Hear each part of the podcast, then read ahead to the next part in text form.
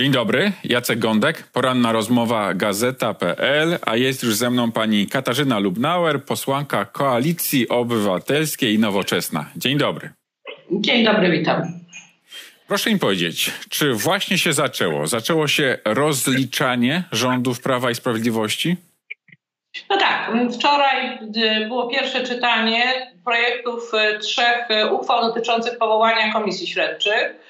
E, dotyczących afery wizowej, Pegasusa e, i wyborów kopertowych. E, te trzy były, są jakby wybrane na początek, potem nie wiadomo jak to się jeszcze rozwinie, jeśli chodzi o komisje śledcze, dlatego że to są chyba takie symboliczne, każda z różnych powodów afery PiSu. Afera wizowa, afera, która pokazuje po pierwsze to, jak bardzo nie działały systemy na przykład kontrolne, w, jak bezkarnie można było w, mm, kupczyć bezpieczeństwem Polaków. To, co się stało w Ministerstwie Spraw Zagranicznych, fakt, że właśnie długo ukrywano rolę pana Wawrzyka, nie odwoływano go, to, że. Ale, ale pani poseł, pani mówi o tych. Y, o tych trzech komisjach śledczych. No i właśnie, Prawo i Sprawiedliwość też ma trochę inne, diametralnie inne spojrzenie niż Jakaś nie zaskakuje. Opozycyjna większość w, sen, w Sejmie i Marek Suski, wpływowy poseł Prawa i Sprawiedliwości, mówi, że zaczyna się mściwa zmiana. Faktycznie tak hmm. będzie? Ja przypomnę, że na razie jeszcze działa, chociaż nie działa, e, ale mm, istnieje komisja ruska, która w ogóle nie jest w systemie żadnych konstytucyjnych e, zapisów, a która mimo wszystko została powołana przez PiS prawdopodobnie dzisiaj wieczorem będziemy odwoływać jej członków, dlatego że po prostu nie ma powodu, żeby instytucja, która jest kompletnie niezgodna z polskim porządkiem prawnym, funkcjonowała.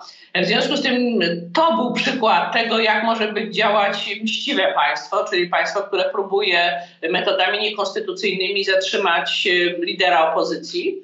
Natomiast y, komisje śledcze, ja przypomnę, że jak PiS powoływał w poprzednich kadencjach komisję śledczą do spraw e, Amber Gold, komisje śledcze są normalnym mechanizmem funkcjonującym w bardzo wielu krajach. Jako sposób kontrolowania tego wszystkiego, co się dzieje na granicy e, polityki, funkcjonowania państwa, przestrzegania prawa. A ile, tym... ile tych komisji śledczych ma być tak docelowo? Bo są trzy już procedowane, ale to na tym na pewno się nie skończy przecież. Na początku musi zacząć jednak funkcjonować i tutaj pytanie, która z nich będzie tą pierwszą, która zajmie się, czy wybory kopertowe, czy Pegasus. Dla mnie taka, która najbardziej pokazuje, że tak powiem, patologię władzy PiSu, to jest jednak ta związana z Pegasusem, czyli e, śledzenie przy pomocy narzędzia do walki z terroryzmem polityków opozycji. E, ale nie wiem, jaka jest decyzja, która z nich pierwsza zacznie funkcjonować. Ja do żadnych nie predestynuję. Są, są ludzie, którzy rzeczywiście widzą to jako taką swoją misję, te kwestie związane z wyjaśnianiem w komisjach śledczych spraw e, PiSu. Natomiast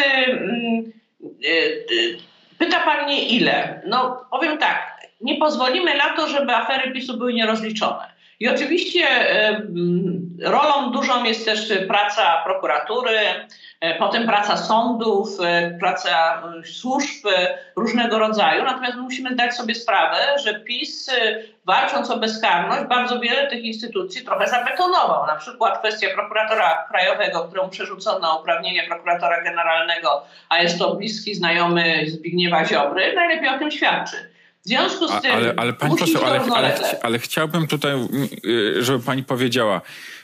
Są trzy komisje śledcze na starcie, potem będą kolejne, ale ten serial z komisjami śledczymi to zapewne będzie e, rozplanowany na całą kadencję, na cztery lata, czy może jednak e, na przykład tylko do wyborów prezydenckich?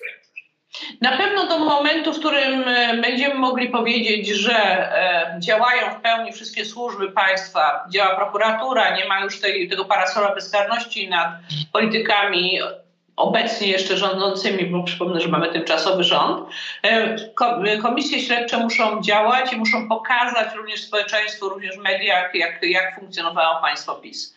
Natomiast co będzie później? Będziemy podejmować decyzje. Z tego co wiem, również nasi partnerzy mają pewne afery, które by chcieli wyjaśniać i które by chcieli, żeby powstały komisje śledcze. W związku z tym to będą decyzje podejmowane w dalszym, że tak powiem, ciągu. Natomiast niech pan zauważy jedną rzecz. My mamy równolegle, znaczy po pierwsze zauważmy coś, co jest, wydaje się oczywistą oczywistością, ale mam wrażenie, że niektórzy nie zauważają. My jeszcze nie rządzimy. Na razie jeszcze do, przez dwa tygodnie mamy tymczasowy rząd Mateusza Morawieckiego. Jak mnie wczoraj spytała jedna z dziennikarek, zresztą prawicowych mediów, e, co mamy zamiar zrobić w sprawie protestu na granicy polsko-ukraińskiej, to zaznaczmy, że jeszcze na razie e, to musi rozwiązać obecny rząd, dlatego że po prostu oni rządzą i oni mają wszystkie narzędzia. E, ale my jednocześnie, mając już jednak większość w Sejmie, podejmujemy również decyzje o charakterze, nazwijmy to takim pozytywnym, czyli e, w tej chwili kwestia in vitro, tego, żeby jak najszybciej można było przywrócić finansowanie in vitro z budżetu państwa, żeby dać radość wielu rodzinom. E, wchodzi następny projekt obywatelski dotyczący pielęgniarek. Są projekty dotyczące już projekty poselskie, no my nie możemy na razie składać projektów rządowych dotyczących zatrzymania wzrostu cen energii. Jest ale właśnie pani, pani wymienia, ale pani, poseł, pani wymienia właśnie konkretne projekty ustaw, ale są też y, projekty y, obiecywane w kampanii wyborczej, czyli na przykład y, 60 tysięcy kwoty wolnej od podatku, babciowe, kredyt 0%. Czy to też będzie tak ekspresowo procedowane? Tak jak powiedziałam, e, nie ma jeszcze rządu. Rząd będzie najwcześniej około 12-13 grudnia. W momencie, w którym będzie rząd, e, wejdzie ktoś do Ministerstwa Finansów, będzie w stanie ocenić wszystkie e, polskie, że tak powiem, stan polskiego polskich funduszy publicznych, ponieważ przypomnę, że PiS bardzo skrzętnie ukrywał różne zobowiązania nie tylko w budżecie państwa, ale również w funduszach zewnętrznych. Ale sądzi w tym momencie pani, że podejmować dalsze sądzi, decyzje. Zauważmy, że pewne ale, rzeczy ale są... pani poseł, ale sądzi pani, że y, y, stan finansów publicznych po wejściu nowego rządu do gabinetów rządowych, zwłaszcza do Ministerstwa Finansów, to te finanse publiczne okażą, okażą się być w tak złym stanie, że po prostu niektóre obietnice staną się po prostu nieaktualne, niewykonalne? Nie. To, co mamy w porozumieniu na przykład koalicyjnym, będziemy kolejno realizować. I zaczniemy na pewno od podwyżek dla nauczycieli, dlatego że uważamy, że to jest ten jeden z tych elementów, który nie będziemy mieli dobrej edukacji bez dobrze, albo przynajmniej przyzwoicie opłacanych nauczycieli. W związku z tym te 30% podwyżki dla nauczycieli na przykład wiemy już, że wprowadzimy. I tam jest więcej elementów, które są w ramach naszego porozumienia koalicyjnego. W innych sprawach będziemy musieli e, porozumiewać się w ramach tej koalicji demokratycznej, która powstała, dlatego że na przykład kwestii kwoty wolnej tam nie ma w tych e, elementach, które są w ramach tej umowy. My będziemy jako Koalicja Obywatelska bardzo na to naciskać, bo na tym mamy bardzo zależy, żeby zmniejszyć koszty pracy. E, to jest kwestia bardzo ważna dotycząca tego, że my musimy jak najbardziej aktywizować polskie społeczeństwo. W związku z tym te koszty pracy powinny być jak najniższe, żeby jak najwięcej, żeby się opłacało po prostu pracować. E, to jest też e, związane też z zobowiązaniem związanym z emeryturami bez, e, praktycznie bez podatku, dlatego że jeżeli kwota wolna wzrośnie do 60 tysięcy, to większość polskich emerytów podatków nie będzie płacić. W związku z tym to są, są pewne rzeczy, które są bardzo jasno wpisane w nasze porozumienie koalicyjne, które jest jawne. Każdy może je przeczytać, każdy może zobaczyć, co w nim jest. I one będą realizowane, można powiedzieć, od razu. Można być tak, jak miały być realizowane nasze 100 konkrety w 100 dni. Natomiast są inne zobowiązania, na przykład jeśli chodzi o system podatkowy, no to my też się zobowiązywaliśmy, że nie będziemy dokonywać zmian e, z wyprzedzeniem krótszym niż 60 dni. Tak, żeby polscy przedsiębiorcy nie mieli wrażenia, że system podatkowy zmienia się jak e, latają kulki, nie wiem, maszynie rosującej, tylko że to jest jakiś system przemyślany, bez błędów, E, system, który jest uproszczony. I na pewno jednym z zadań Ministerstwa Finansów będzie to, żeby zmniejszyć obciążenie kosztów pracy, e, zarówno dla małych przedsiębiorców, czyli to wszystko, co jest związane ze składką zdrowotną, jak i również to, co jest związane z kwotą wolną. I ale, pani poseł, ale jeszcze jedna konkretna rzecz. kolejnych porozumień koalicyjnych konkretna rzecz zapisana w umowie koalicyjnej. Jest tam mowa o naprawie i odpolitycznieniu mediów publicznych. Jest mowa o tym, że proces siania nienawiści zostanie zatrzymany, przerwany i zostaną wyciągnięte konsekwencje wobec siejących nienawiść za pieniądze publiczne. Proszę mi powiedzieć, jak? Tutaj myślę, że zaprosił Pan nieodpowiednią osobę. E, za niedługo będziemy wiedzieli, kto zostanie ministrem kultury. Ja przypomnę, że media publiczne... No już wiemy, Bartłomiej Sienkiewicz. Kultury. W związku z tym e, pytanie jak, a po drugie ja nie, nie, jestem skłonna odpowiadać na pytanie jak, ponieważ widzimy, co robi pan minister Gliński w tej chwili. I minister Gliński próbuje zmieniać, zresztą niezgodnie z prawem, e, zasadami funkcjonowania spółek, e, próbuje zmieniać statuty spółek e, takich jak telewizja publiczna, tylko po to, żeby zabetonować tam paskowych i dziennikarzy, nie przepraszam, dziennikarzy źle określiłam, funkcjonariuszy, funkcjonariuszy TV PiS w obecnym stanie, żeby dalej mogli szczuć na już wtedy koalicję demokratyczną rządzącą i e, utrzymywać mit e, PiSu. Pani poseł, e, zbliża się już taki w zasadzie deadline dla premiera Mateusza Morawieckiego, bo premier musi wygłosić expose w Sejmie i poprosić o wotum zaufania.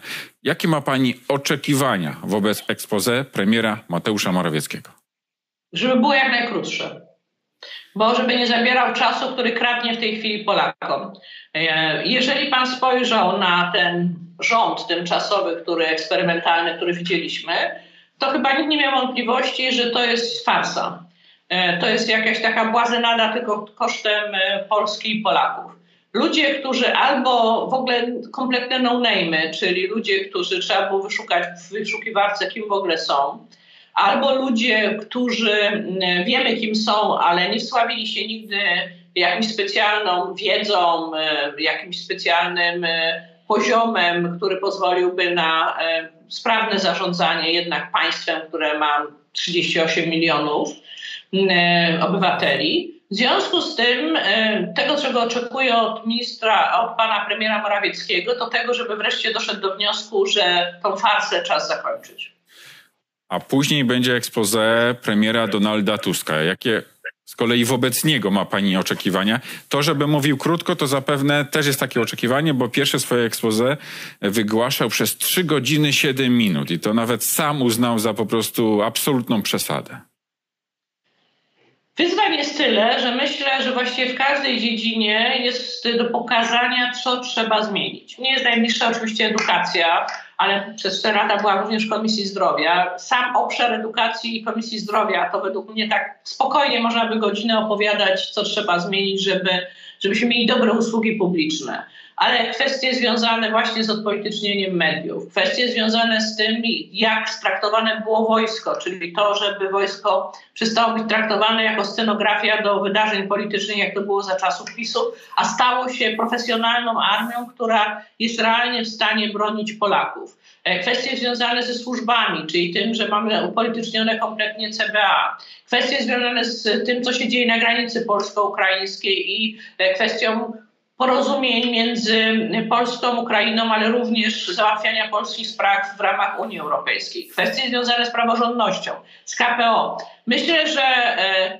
Donald Tusk rzeczywiście będzie musiał pokazać i pokaże, jak bardzo możemy zmienić Polskę, tak żeby była znowu krajem, z którego jesteśmy dumni. Konkretna rzecz, już na koniec.